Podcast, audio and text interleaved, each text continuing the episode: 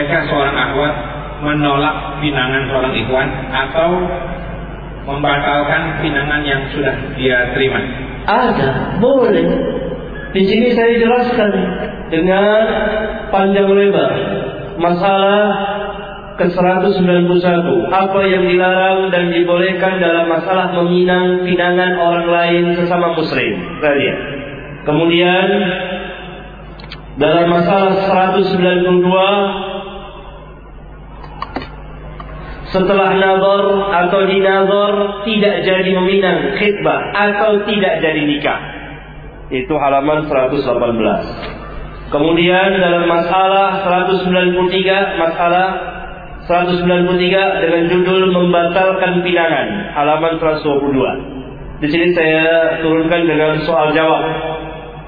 Ya, boleh karena yang dimaksud dengan nazar dan akan dilanjutkan dengan pinangan, kemudian pernikahan, adanya ketertarikan, adanya suka, adanya keinginan.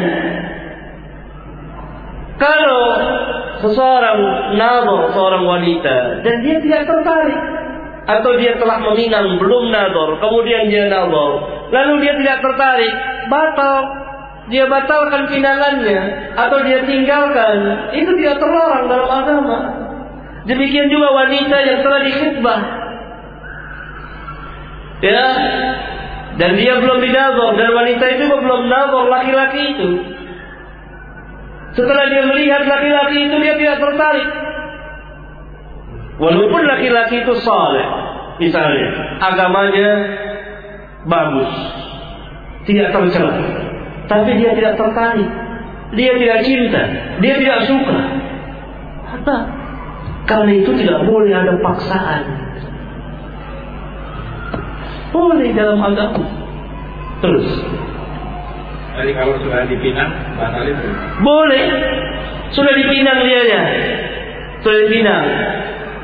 Nah, yang menerima pinangan dia sudah terima pinangan atau belum? Itu pertanyaannya.